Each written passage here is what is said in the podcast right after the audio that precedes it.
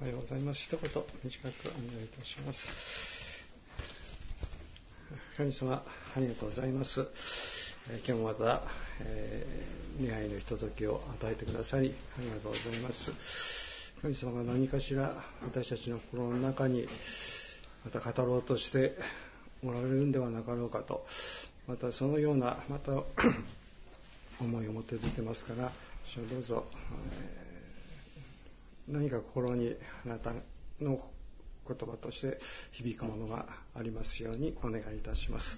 イエス様のお名前によって信じてお祈りいたします。アメン。ね暑いか寒いか分かんない。ちょっともしあれ暑かったかどうかってどなたか調節してください。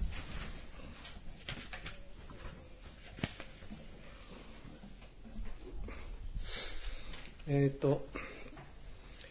イスラム教とキリスト教の、まあ、対立の歴史っていうのは、これはとても長くて、えー、深いものがあります。マホメト自身は当時のアラビア半島の情勢を反映してユダヤ教ユダヤ教に、まあ、多く悩まされた悩まされてきたし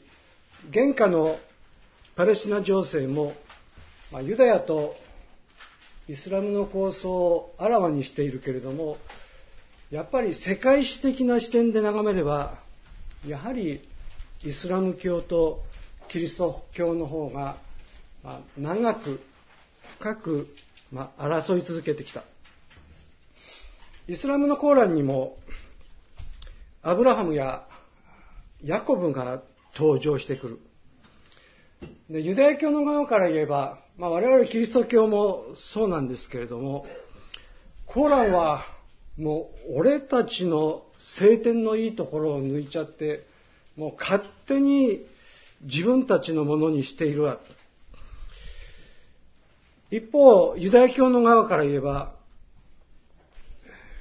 まあ、えー、まあ、キリスト教もそうですけれども、コーランは俺たちのいいところを勝手に抜いて自分たちのところにしていると。で、一方、イスラム側に言わせれば、神は、モリアの山で、独り子を捧げよと命じたのに、アブラハムに、イサクとイシュマエル、息子が二人いたら、話がおかしいじゃねえか。生贄にする重みも全然違うし、やっぱ旧約聖書の方がおかしいなと。だから、まあ、イスラムでは、アブラハムの息子は、これはもうイシュマイル、まあ、一人となっていて、まあ、あの、イサクは一体どこにこう、行っちゃったんだろうかと、こう、思うわけですけれども、何しろこれは、まあ、3000年以上昔のことだから、今更、まあ、どうこう言っても、まあ、反じようがないと。アブラハムにイサクとイシュマエル、二人の、まあ、息子がいたのは、これは本当です。アブラハム、えー、制裁のサラが子供を産まず、困ったアブラハムが召使いの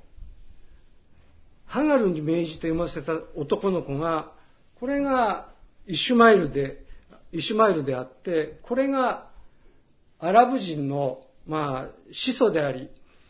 イスラムの、まあ、マホメットもその末裔ということになります。一方、制裁のサラは約束通り解任して、まあ、男の子を産むと。この子が、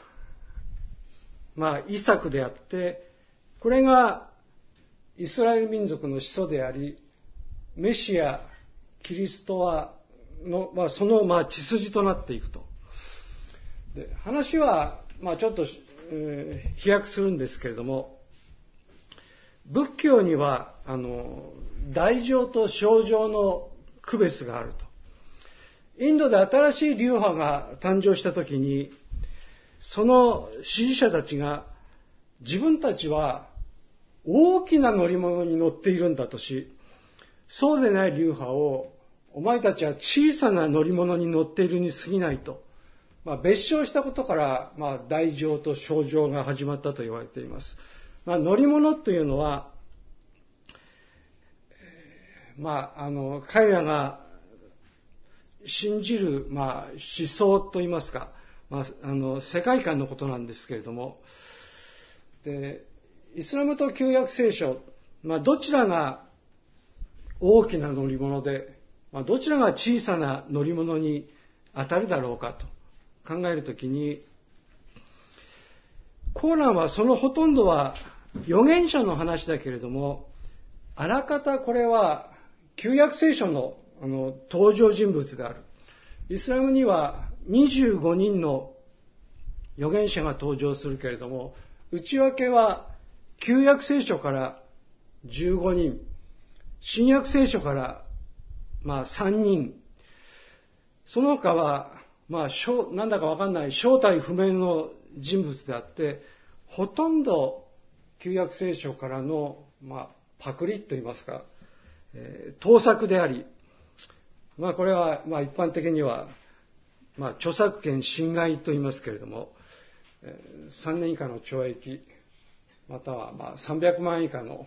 罰金に当たりますけれども、よって判決は、まあ、旧約聖書が大きな乗り物、まあ、大乗であって、まあ、コーランは小さな乗り物だと言っていいと思います。で本来、大きな乗り物、大乗というのは、広く人間全体の救済を主眼とする立場であって、自己鍛錬や下脱に傾くのが目的ではありません。一方、小さな乗り物、症状は、これはもうとにかく自己の悟りが大事である。自分自身の内面的な上昇こそが寛容となってくる。まあ、二つは、外に向かうものとまあ、内に向かうものと言ってよいだろうと。宗教っていうのは常にこの二つの方向性が備わっている。平山で初めて神の啓示を受けたマホメットは、まあそれから、まあ小さな乗り物にまたがって、とにかくこう内面的な上昇や悟りが大切なんだ。とにかくあなた方は身を清くして正しく生きるようにと、まあ命じて生きていったと。それに対して、旧約聖書の預言者たちは、メシア到来の約束を広く民衆に訴えて、社会を救済する方向へと傾いていた。で、啓示もそれにふさわしいものへと力点を変えながら、とにかくこう、社会へ、社会へ、そして外へ、外へと向かっていった。で、旧約聖書の預言者の書を読みながら、やっぱりこれらの予言には人類の命運や社会のま方向性というものがまかかっていると預言者の書を読みながら思う。例えばイザヤ書ですけれども、神の救済を信じた上で、この世の姿を眺めてみると、イザヤの経験的な見聞や知識も加わって、おのずと何かこう見えてくるものがあった。何たることだ。イスラエル社会の脳、イスラエル社会の状況が脳裏に移り、このままでは、この社会は、この世界は、イスラエルは、では、ろくなことが起きない。で、イザヤは嘆き悲しみ、社会に向かって警鐘を打ち鳴らしていった。イザヤには国と社会と民族の命運が見えてきた。そして盛んにバビロン捕囚をほのめかし、審判を訴え、またイスラエルの回復もほのめかしていったりもした。一言で言えば、この社会は、イスラエル社会は神の厳しい罰が下るけれども、信仰を取り戻せば、イスラエルは、これはきっと救われるとイザヤは訴えていった。さらに、ダビデのエッサイの根株から一つの芽がモエイデとダビデの血筋からメシアが現れると予言しながらもうイスラエル社会に向かって外に向かってこう劇を飛ばす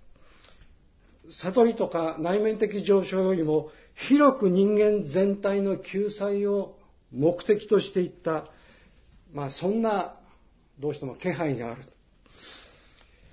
救済の原点は創世記3章人間の堕落神への罪であり楽園を追放されたことであるあなた方は園の中の果実を食べよ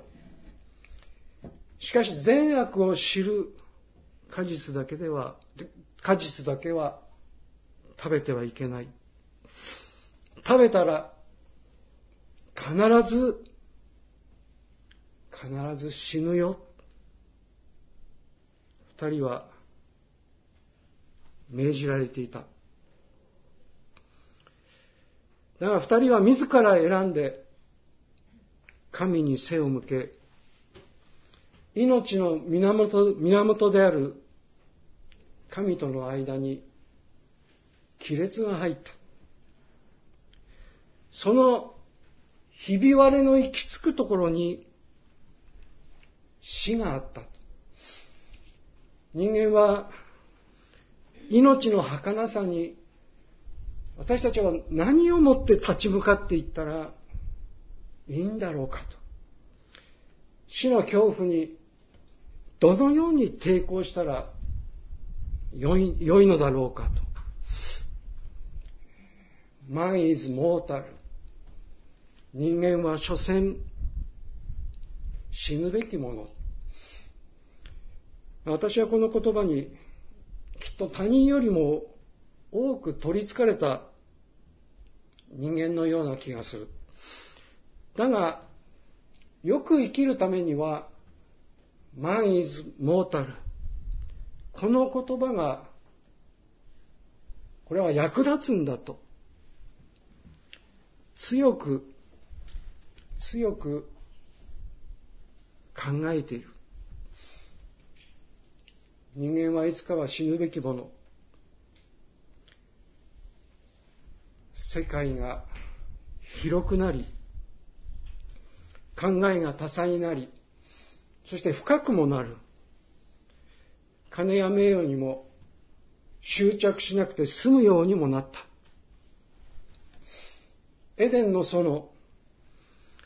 あの楽園は何を訴えたかったんだろうか。あえて言えば、死の虚しさ、そして生きてることの素晴らしさ。神がいて、光が差し、夜の後には必ず朝がやってくる。アダムとエバは誠実な心を見せるべきだった。その胸に一点の疑念もないほどの誠実さを、誠実な心で生きることが大切なんだよ。あの楽園はほのめかしているのかもしれない。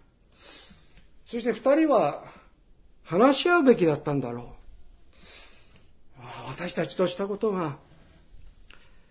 なんと大きな罪を犯したことだろう。神の前に悔いて、許しを乞いましょうよと。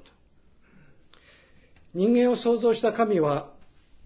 本気で悔いた人間には、憐れみを垂れてくださる。人間誰しも完全無欠の存在ではないと。過ちを犯し、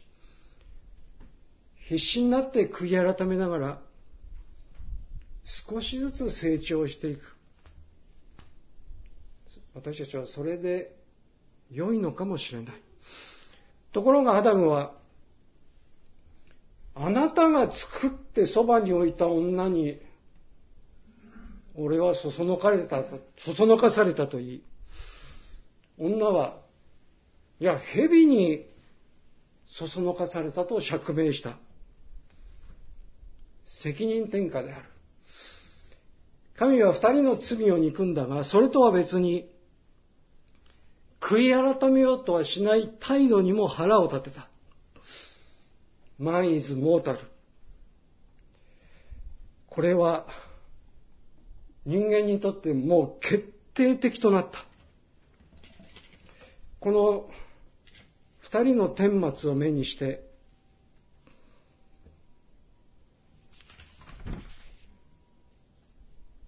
まあ私は思うと。アダムとエヴァよ。俺たちは生きてることが大切なんじゃなかったのか。長い日々をいつまでも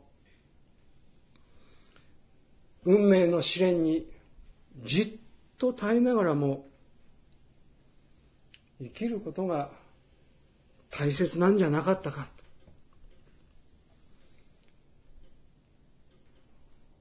二人は何と答えるかわからないけれども、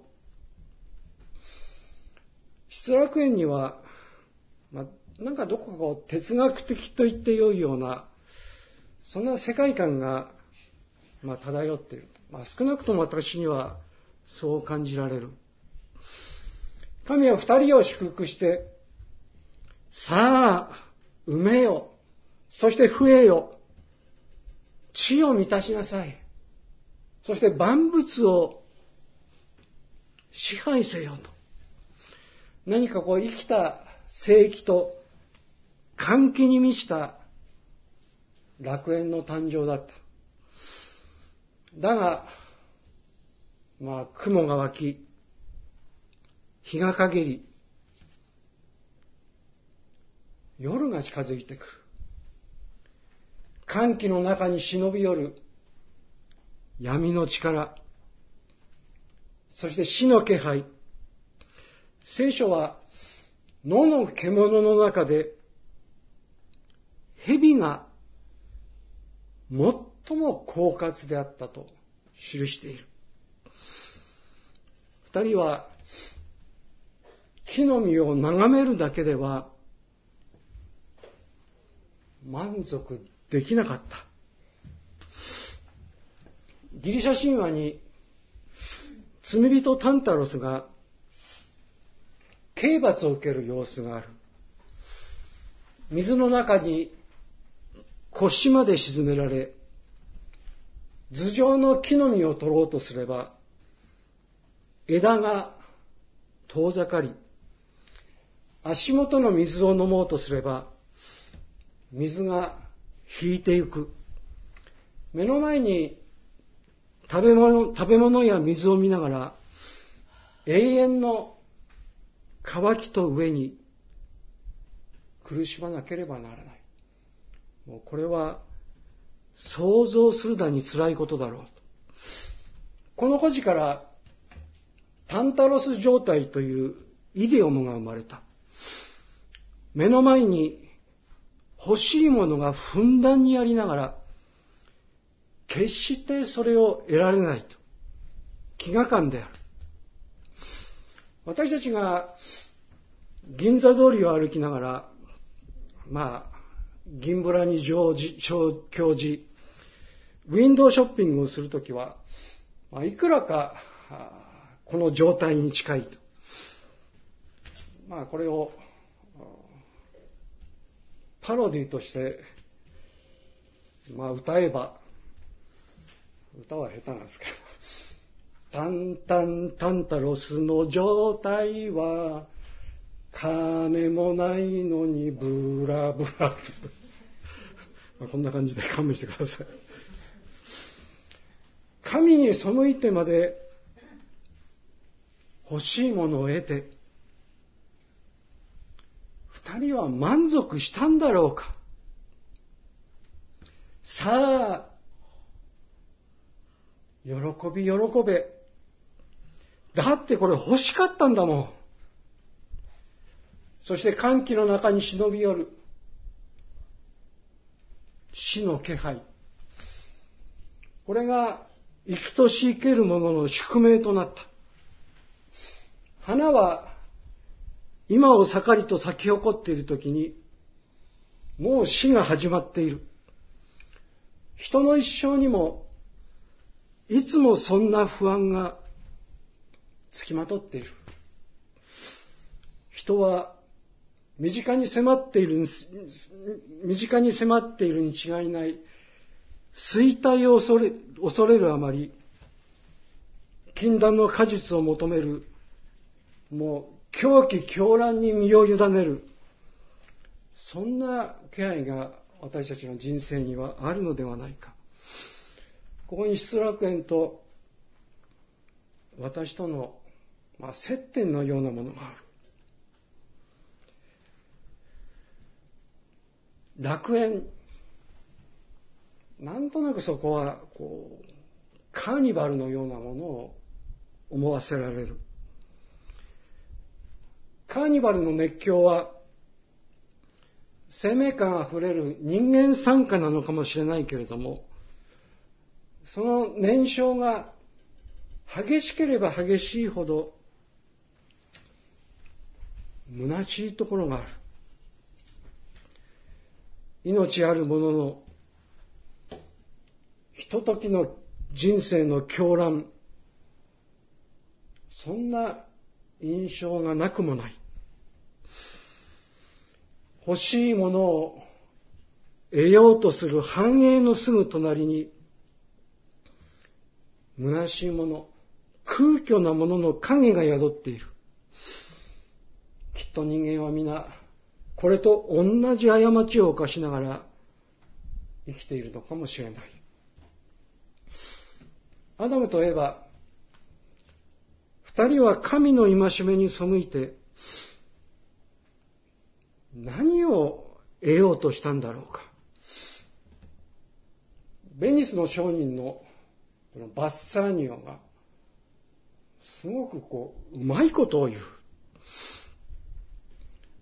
小学生だった頃、俺は一本の矢を見失うと、もう一本同じような矢を同じ力で同じ方向へ今度は注意深く目を凝らして放ち前の矢を見つけたものだ。つまり、日本とも失う危険を冒して、日本とも取り戻したんだ。アダムとエバ、二人も、日本とも失う危険を冒して、日本とも得ようとしたが、なんか結果は全てを失ってしまったという、そんな事情ではなかったのか。日本とも失う危険を冒し、日本とも得る。私はこの手のうまい話には、もうあまり耳を貸さないようにしている。アダムといえば、これはもう二人はもはやもう亡霊である。亡霊がいつまでも美しい園に住むものか。Man is mortal. この世界に死がやってきた。そして二人は遠くから美しい園を、エデンの野山を、エデンの小川を眺めると。二人はとても弱々しく、夫婦の会話ももはや断片的で、はっきりとしたものは得にくいと。私はなんとなくアダムとエヴァの声を聞く。あなたには何が必要ですか？二人が私に通っている。アダムとエバ。この二人の姿から何を聞き取ったらよいのだろうか。あえて言えば、死の虚しさ、生きていることの素晴らしさ。アダムよ、エヴァよ、私たちは生きてることが大切なんだ。運命の試練にじっと耐えながらも、生きてることが大切なんだ。大きな乗り物、死の恐怖にどうやって抵抗したらよいのだろうか。大乗は広く人間全体の救済を主眼とする。一方、小さな乗り物、まあ、悟りのようかもしのようなものなのかもしれませんけれども、この状況で私はどのようにしてこれから前に進むべきなのか。症状は死を前にし、前にして、訴えるべき主義主張というものをちゃんと心の中に秘めているかどうか。だが、考えてみれば、人間というものは多義的な存在であって、いろんなことを多く語るけれども、これを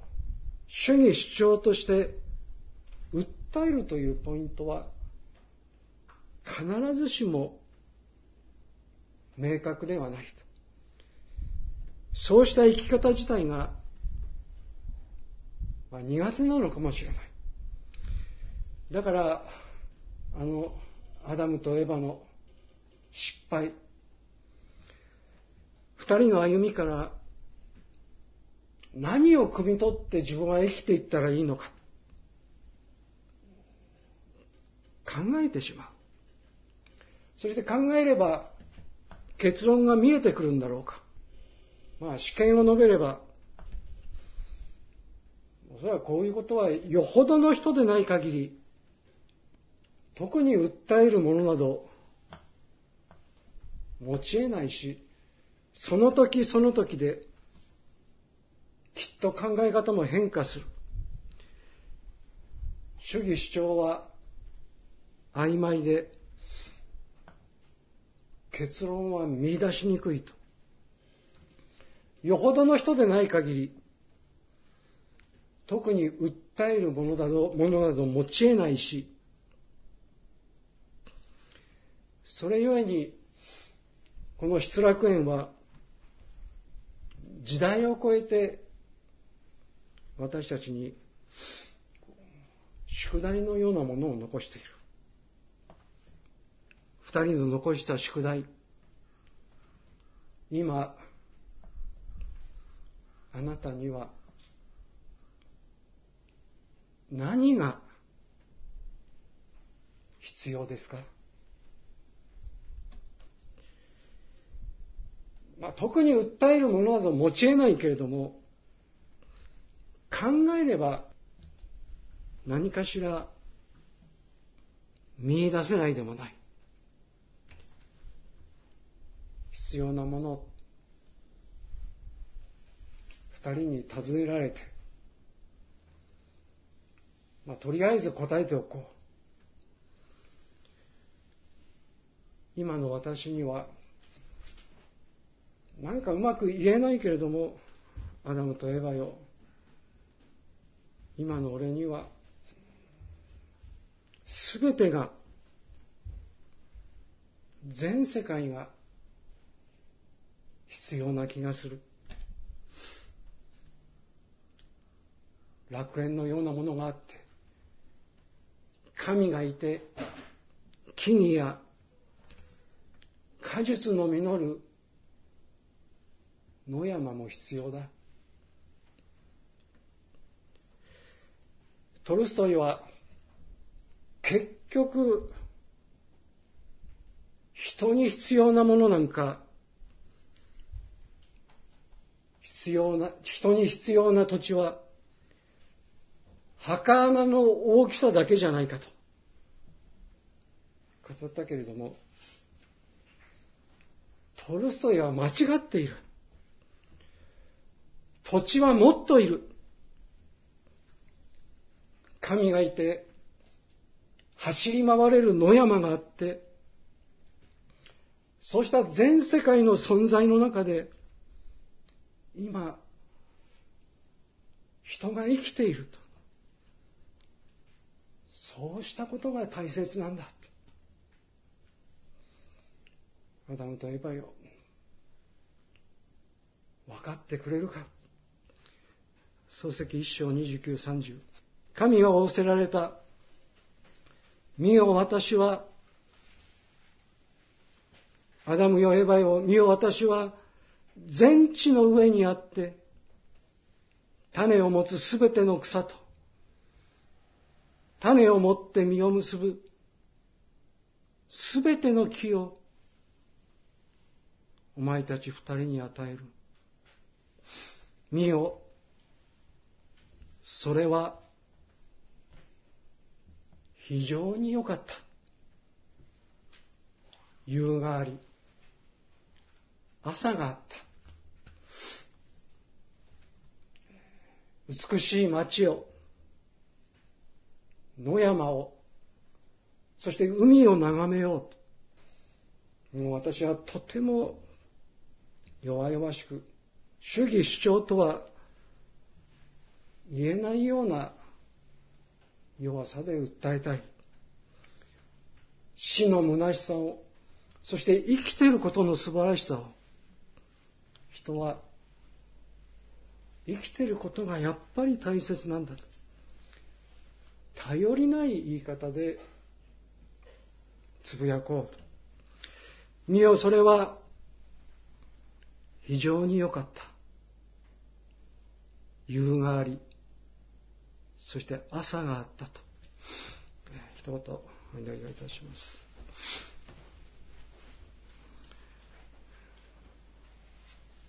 神は仰せられた。実を結ぶすべての木をあなた方に与える。